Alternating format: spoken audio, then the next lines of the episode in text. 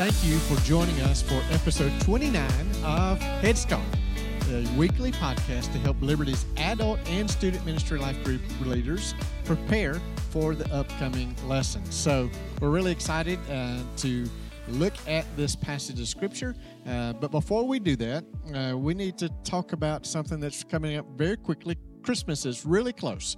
Uh, so let's think about, uh, as I'm talking to the fellows around the table, your what is your earliest Christmas memory or memory of Christmas? And I'll, I'll start. Okay, uh, obviously for me, uh, one of the earliest memories that I have of Christmas was, and it's and it connects directly with a particular Christmas gift that I received, uh, and it was um, I don't have any. I don't know how old I was. I was a kid.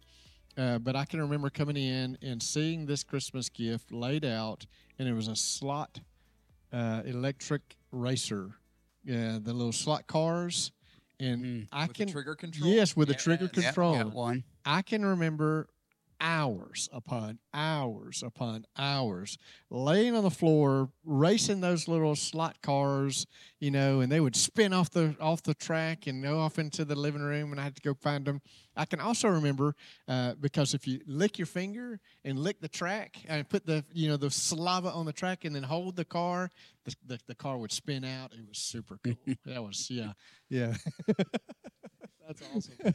nothing spiritual about that earliest memories, but uh, that's one of my earliest memories of Christmas. So, what say you fellas?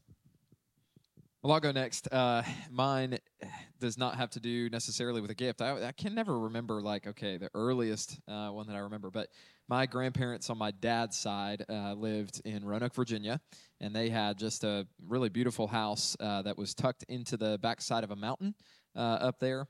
And I'm from Central Florida, and so the one thing that we never had uh, was a white Christmas. I mean, that just doesn't happen. You know, we'd get cold Christmases, and it would be 65 degrees in the morning before it went up to 80 in the afternoon. And uh, one year we went up there. They had a really steep driveway, uh, and we, um, you know, we'd park the cars up there. And sure enough, we came out either the day of or around Christmas. Just had terrific snowfall, and I mean, you know, multiple inches on the ground. And so, for the first time in my life, uh, I got to sled uh, down the driveway, down the hill in the snow, and that was an exhilarating That's cool. experience. So, Yeah. yep. Neat stuff. I, I'm always terrible at these uh, remember the earliest Yeah. kind of thing. Um, uh, so I don't. Mine is kind of just a collection of different things. Whether it's uh, so, my granddad would always read uh, the Christmas story, uh, Luke two. He would always read through that. Um, so I, I remember that. That's a cherished memory of mine. Eggnog.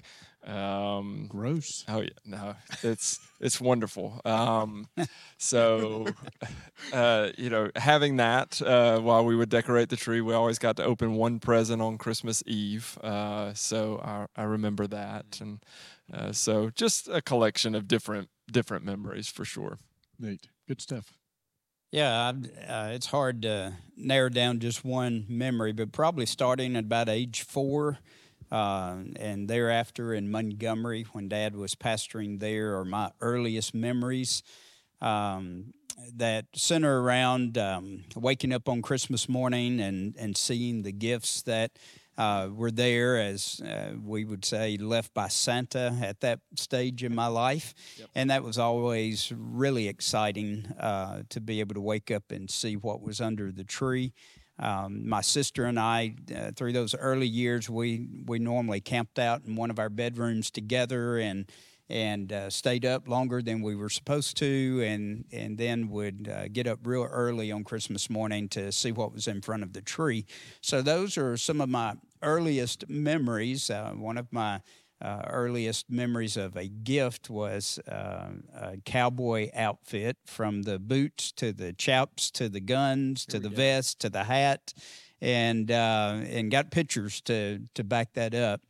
And and I guess in addition to that uh, our family was always away from us in ministry so we'd load up on Christmas afternoon and go to grandparents house in Bibb County in Centreville and Eoline and uh, that those are some cherished memories there. Uh, just being around family and playing football in the front yard, and a lot of people and a lot of food and yeah. a lot of laughter. So those are some of my earliest memories. That's cool. The uh, pictures of you and the cowboy. Can yeah. maybe get those? No, no, yeah, yeah, we need that. We need that. And, yeah, and I do. I do have a question for clarity because uh, you said uh, the the hat, the the chaps, the boots, the guns. The, yeah, the, was the vest. It, yeah, was it a cap gun? Cap gun. yes. red roll up red, red. Yes. Paper yeah. caps. Yeah. Yes, and most of them would pop, but not all. That's true. Oh man, what a blessing! Left paper trail everywhere. So. the smell of gunpowder. Yeah, uh, it's in the air. That's good quality stuff. So, well, as we think about uh, as speaking to leaders, we think about the the, the Sundays that are coming up, uh, December 24 and 31 just want to uh, speak into uh, just a reminder and for clarity uh, what those Sundays are looking like, and and also want to equip you leaders to be able to speak again with clarity to the people in your group, so that they're aware of what uh, those two Sundays look like. December 24 and 31 will both be uh, one-hour services at 10 a.m. in both venues both worship center in in East Venue, uh, one hour both Sundays, the 24th and the 31st. We will provide kids programming uh, for birth through kindergarten. Uh, so you can communicate that. Be sure that we communicate that with great clarity with our people, and not only hey that this is what's going on, but also with the extra little nudge of consider who you can invite.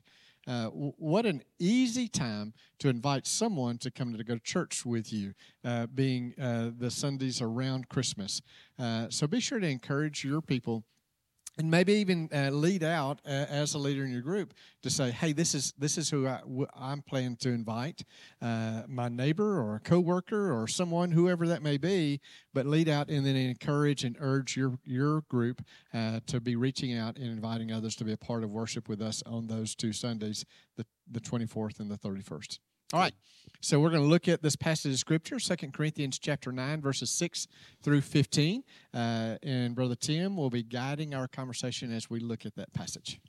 All right. Thank you, Matt. And uh, leaders, as you look into your material, Living Out Generosity from Second Corinthians chapter 9, we're moving from uh, the Gospel of Matthew that we've been in and going to Second Corinthians. In your curriculum, you may notice that it says we're going to study verses 6 through 16.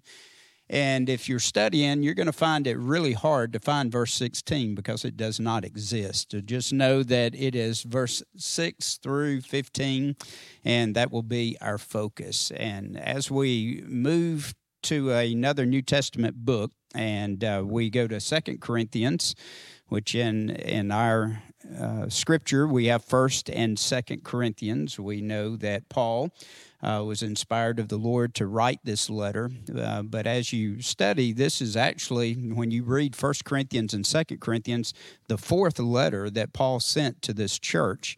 Um, that he founded, and some background reading about that beginning of this church is Acts chapter 18.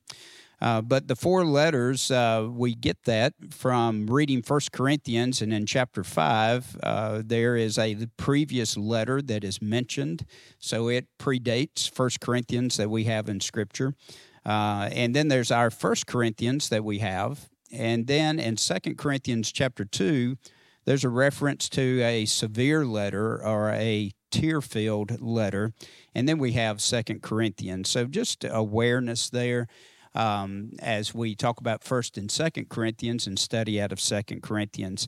I love Second Corinthians, and there's a theme that that I think fits well as we focus on generosity of strength and weakness. And and just let me narrate through that just a, a second as as this letter uh, through Paul, inspired of the Lord um, he he really turns upside down our natural expectations of the way life works, and um, uh, contrary to the way the world and our own human hearts would think or function naturally, uh, God takes uh, things that are low and despised and weak and accomplishes His good purpose.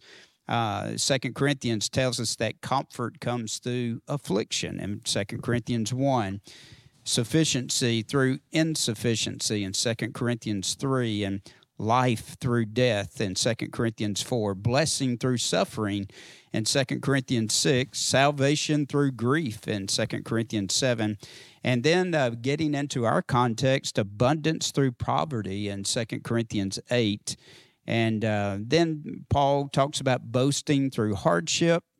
And then chapter 12 is kind of the, the climax that presents that key principle that God's power is made perfect in his weakness in 2 Corinthians 9.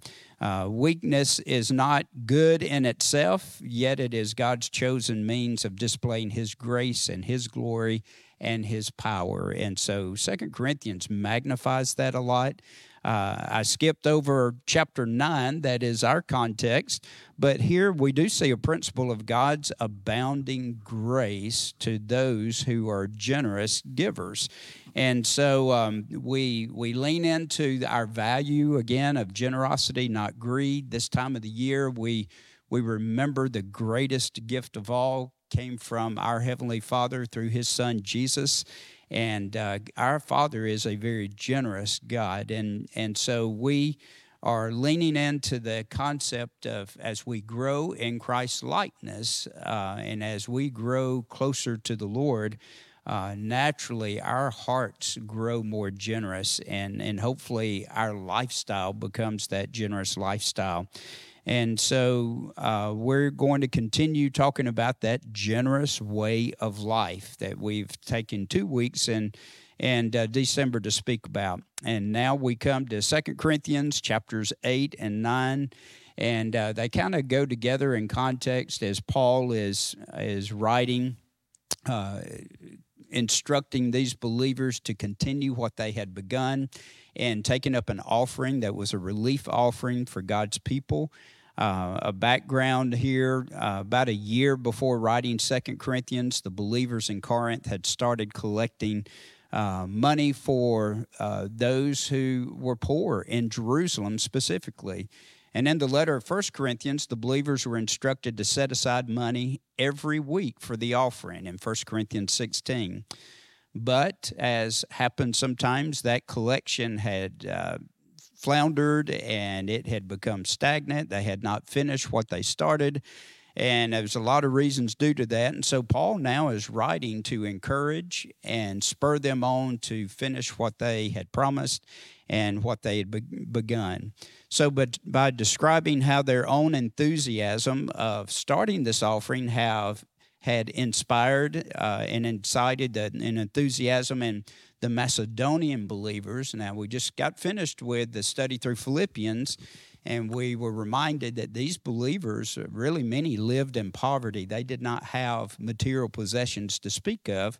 Uh, but Paul used the eagerness of the Corinthians' uh, desire to give toward this relief offering to spur them on and then there's a twist here. Paul uses the generosity of the Macedonians to inspire the Corinthians now to finish what they had started. And so that's kind of background of what is going on with familiar words that we're going to jump into.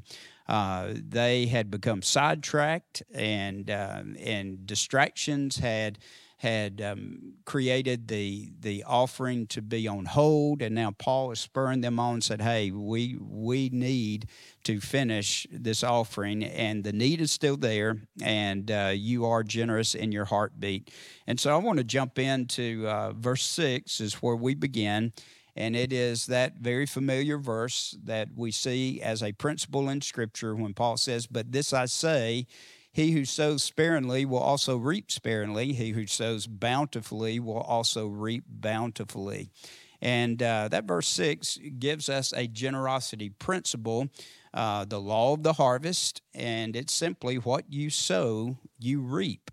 Uh, the farmer who sows much seed will have a better chance for a bigger harvest. The investor who puts a large sum of money in the bank will certainly collect more dividends. And so the principle is the more we invest in the work of the Lord, the more fruit will abound even to our account. And we leaned into that concept in Philippians chapter 4.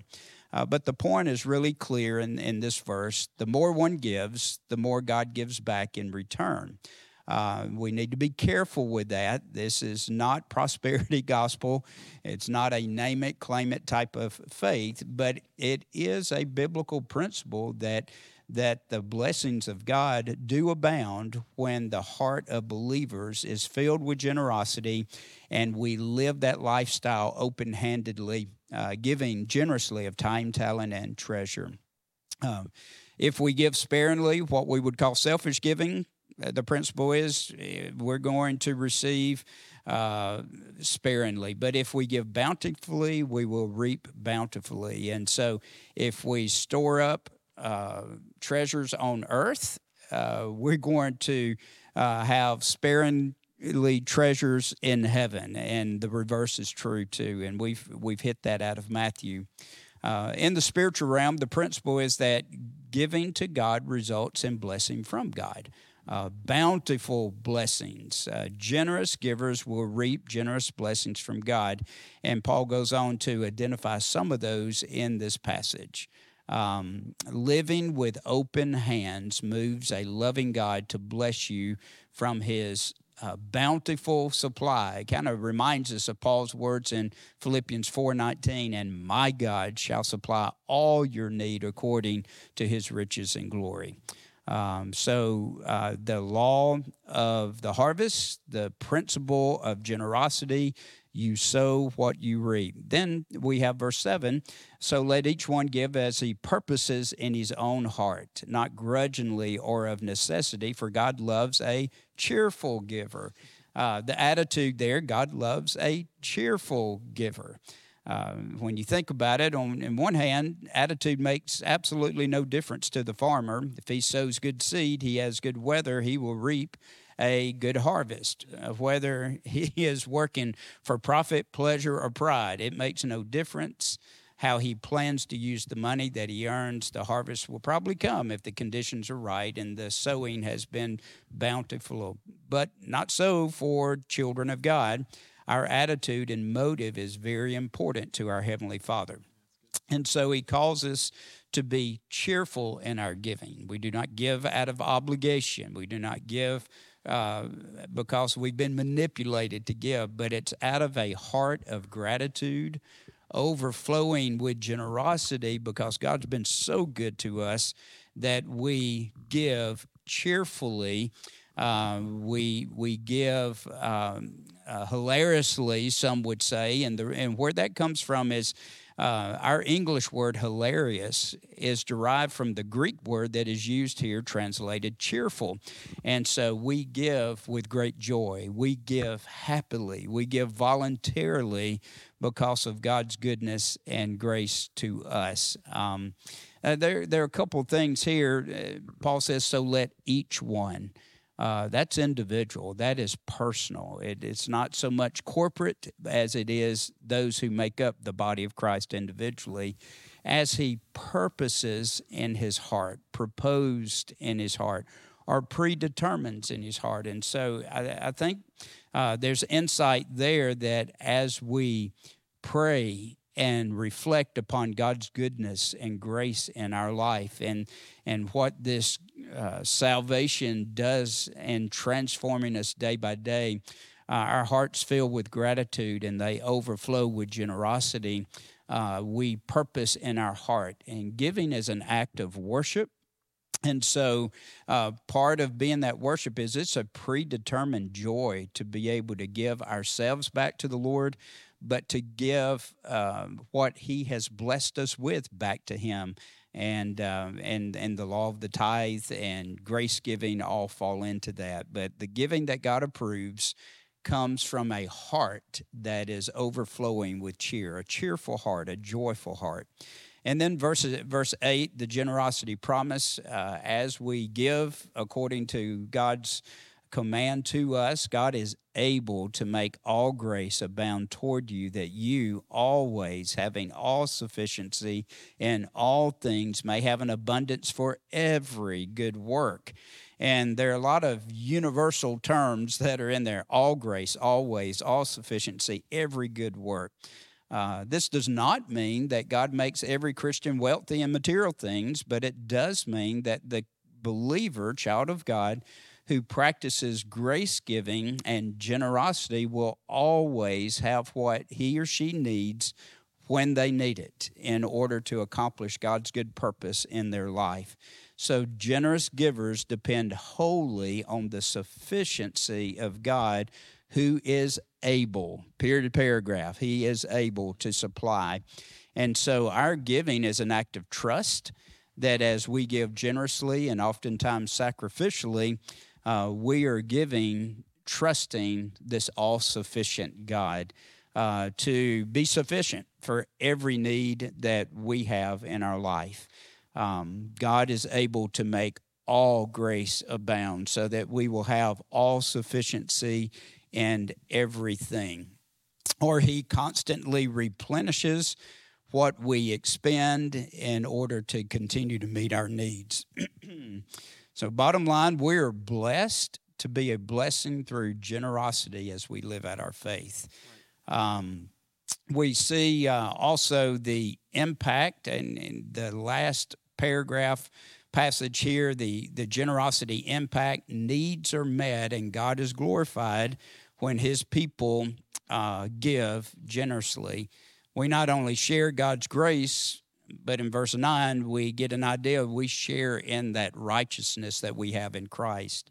Uh, Paul reaches back to the Old Testament and quotes Psalm 112 and verse 9 uh, at this point. Uh, but just walk through this in verse 12.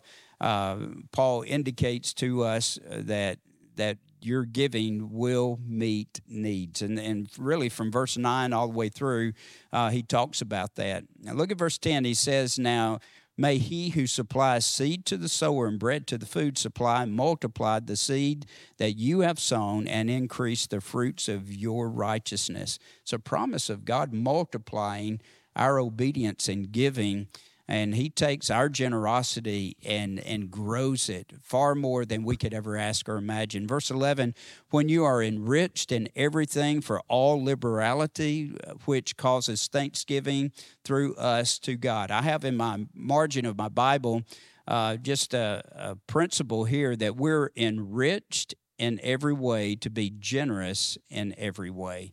Um, and so we are blessed to be a blessing. That's how some uh, would say that. And so God does not bless us uh, by meeting our needs so that uh, we can just hoard up material possessions for ourselves. But His blessing comes uh, in order for us to, in turn, be a blessing to those around us.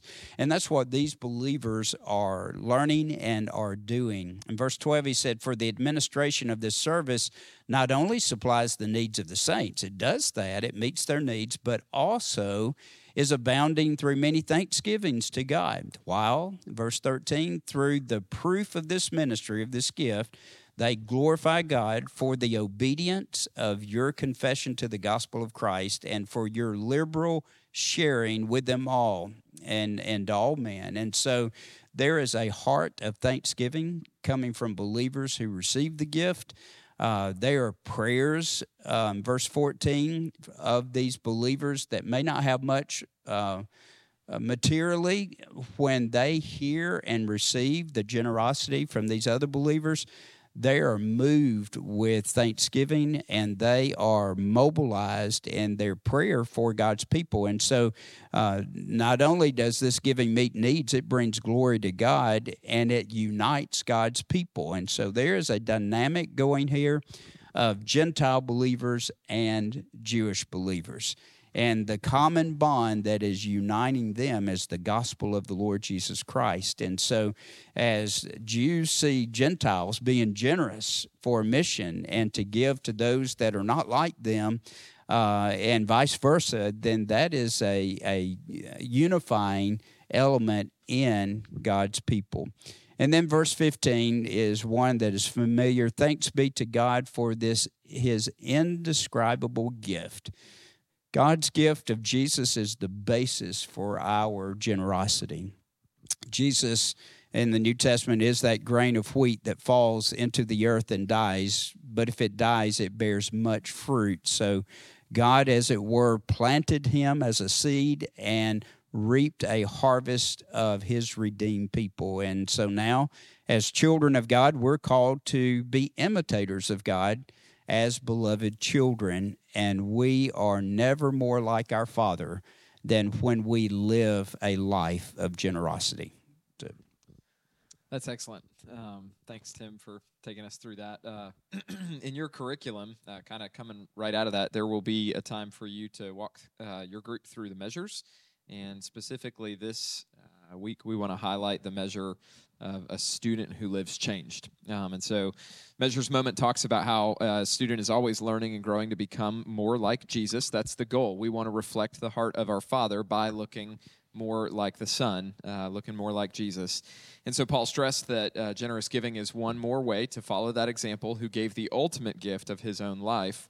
Uh, for our sins. I think of that verse, right? Uh, that greater love has no man than this, that he would lay down his life for his friends.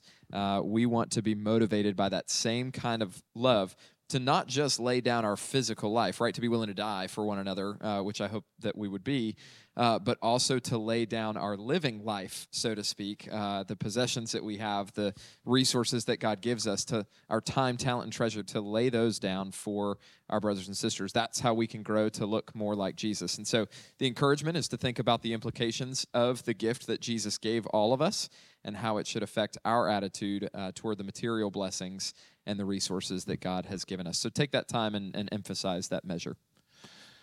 Yeah, and both of those things, the the summary and the measure, um, show you uh, leaders that this, there is a lot packed into uh, this uh, passage, and I think um, this particular episode of the podcast just shows um, the the um, benefit of uh, listening and having this resource because uh, the the summary of that passage was really really helpful because there's a lot in it, and then to be able to um, hear the hear the measure and how it connects with the passage um, is very helpful because there is so much packed into these verses. Um, one of the central things talked about in this passage is the heart, and uh, when it comes to giving, uh, there's a question in this curriculum that really pinpoints uh, the heart. And it says, Why do you think that God cares about the attitude of your heart when you give? And certainly with Giving Tuesday, with a series on generosity, with uh, a passage like this, uh, there can be uh, this focus much more on the amount or the sacrificial nature of giving, and that's needed, and we, we want that, but certainly to have in the middle of this passage that focus on the heart and asking why is it that God cares about the heart. And I wouldn't even I would even go further than saying he just cares about it. Um, it he cares most about it um, because, as you know, uh, God doesn't need your money, and but He does want your heart, and so it's a great question to have some good uh, discussion in your group. Uh, I'd say let people struggle with what is it um, uh, that your heart is saying when you are joyful what is it that your heart is saying when you're not joyful and and so really maybe sit on this question and ask some follow-up questions in leading a discussion because you could find uh, some real good conversation coming out of that it's really good. It's a, it definitely is a very rich passage of scripture uh, that has so much there, and the the heart is it, it's the root, right? Uh, there's the root. And so as you wrap up your lesson, uh, you can uh, be certain to cover the live it out. And the, the question's very penetrating and very straight into the point. Uh, how have you been sowing sparingly? And to be able to ask that question and allow the weight of that question sit for a moment. How have you been sowing sparingly? And then the follow up, where's God calling you to sow to sow lavishly? So to be able to present those questions and allow them to uh, linger for a while uh, in the in the group and for us to be able to rest with those internally and allow God through the power of his Holy Spirit through the power of his word as you've walked through scripture to allow that speak that truth to speak into our lives. So be sure to uh, um, to walk that out and and give that challenge to your group. And then finally uh, what is one practical way that you can press into being more generous this week uh, so it's just a practical step uh, for us to individually wrestle with and individually to be able to apply. Uh, so it's so important that this be not just a time when we talk about scripture. It is so important that we do that and that's why we have a discussion based curriculum. Not just to talk about it but then okay so now how am i going to apply this truth to my life this week? So be sure leaders to include these live it outs and challenge your people to apply the truth of god's word to their lives. Now, as we conclude our time together in the podcast, we'll um, move to uh, just a really quick reminder or just notice that this will be our last podcast for 23. Uh, so the next time you'll be hearing from us will be 2024. Can you believe that? Uh, so we'll uh, be introducing a new sermon series, and Brian's going to give a little information so that you have that knowledge of what's coming after we get through the new yeah, year. Don't uh, don't steal my thunder, Matt. Yes, I'm, oh, I'm, I'm so excited sorry. about this one. So just want to let you guys know on January the seventh, that Sunday that begins the new year, 2024, we will be introducing a new sermon series. It's called More Like Jesus, and it will uh, take us on a journey through our six measures or marks that we've identified of uh, discipleship. This is what it means to look like and follow and grow into the image of Jesus. And so, man, I cannot say strongly enough. We want you guys to be here on January the 7th. We want you to encourage your group to be here on January the 7th. Like, if you have plans, cancel them. If you have vacations, cancel them. You know, come on, be here on January the 7th uh, so that we can launch that new uh, series with some energy. Uh, that uh, series, More Like Jesus, is kind of coming out of a maybe a bigger framework or bigger desire uh, that throughout the year of 2024, uh, we want to emphasize growth in Christ. And uh, we will do that in a number of ways that you'll get to hear about and experience. If you were part of our leadership gathering a number of weeks ago, you already have kind of heard uh, some of these things as we've previewed them. Uh, but really, coming out of this desire to see God do a work that can only be described as immeasurably more. Uh, and so, underneath that banner, we launched this sermon series on January the 7th. Really want you guys to make it a priority to, uh, to join us for that. Good. Well, thank you for sharing that challenge. Thank you, fellas, for um, speaking into the lives of our leaders and helping equip them to better guide their groups. Uh, we are looking forward to Sunday, and we look forward to seeing you then.